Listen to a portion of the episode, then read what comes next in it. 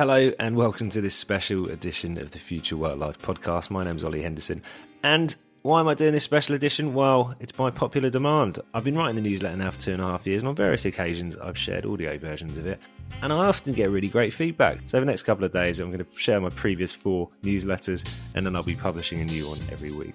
So, today I'm returning to the edition from September 2022 titled Multiplayer Collaboration.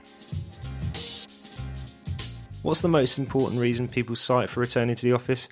Depending on the survey, you'll read about things like career advancement, building connections, friendship. In every case, collaboration will be high up on the list. And collaboration is one of the main benefits touted for meeting in person. And yet, all the signs indicate big changes are happening.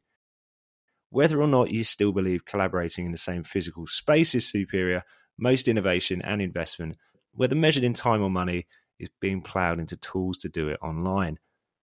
At a time when most of the talk on the business pages is about whether or not we're in a recession, the top news in tech last week was Adobe's acquisition of Figma, a cloud based design tool for $20 billion. What's the rationale for such a significant investment? Simply put, Figma's product is built for the new world of work, designed specifically to enable multiplayer online collaboration. Adobe was famously bold in switching from a one off license to a new subscription based pricing model for its product suite in 2013.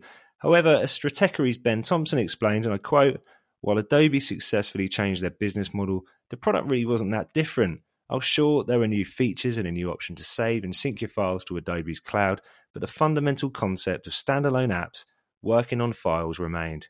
Teams would have to go elsewhere to figure out how to collaborate, and thanks to Adobe's dominance, they would drag Creative Cloud along with them. End quote.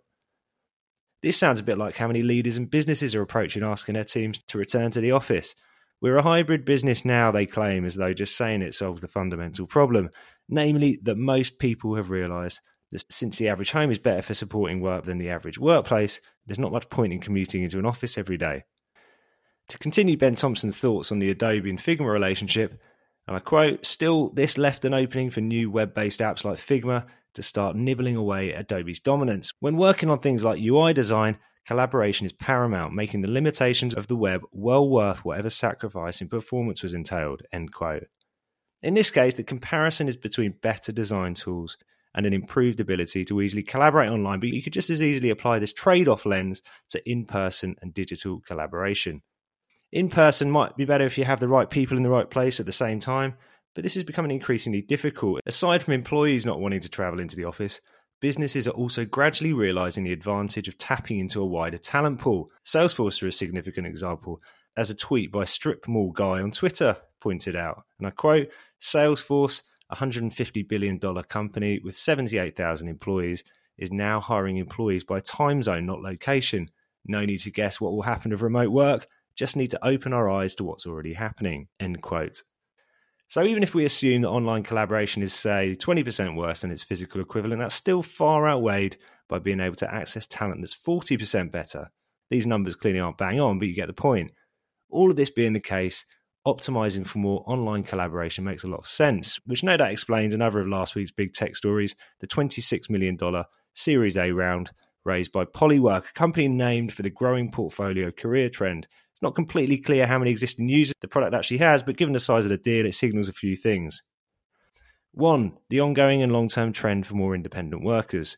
Two, the desire for people to work together despite going it alone. And three, the significance of enabling that collaboration. Now, I've been a beta member of Polywork since the end of last year. It's been interesting to see how the positioning has changed in that time. It began as a cross between LinkedIn and Twitter, a social feed that indexed more on the day to day work progress than Twitter, which went deeper than the almost uselessly broad career history on LinkedIn.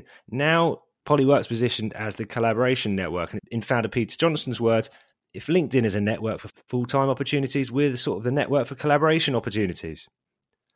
Now, whether or not Polywork is the solution, it's more likely one of a selection of a new breed of talent marketplaces.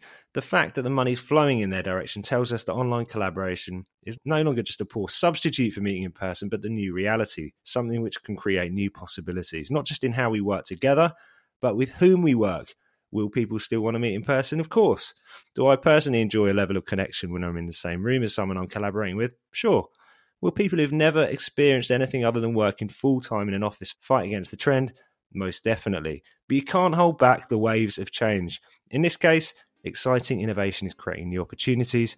And as with many of the trends changing the way we work, harnessing it will take an open mind and a willingness to reimagine what's possible. Thanks for listening to this episode of the Future Work Life newsletter. I'll see you again later.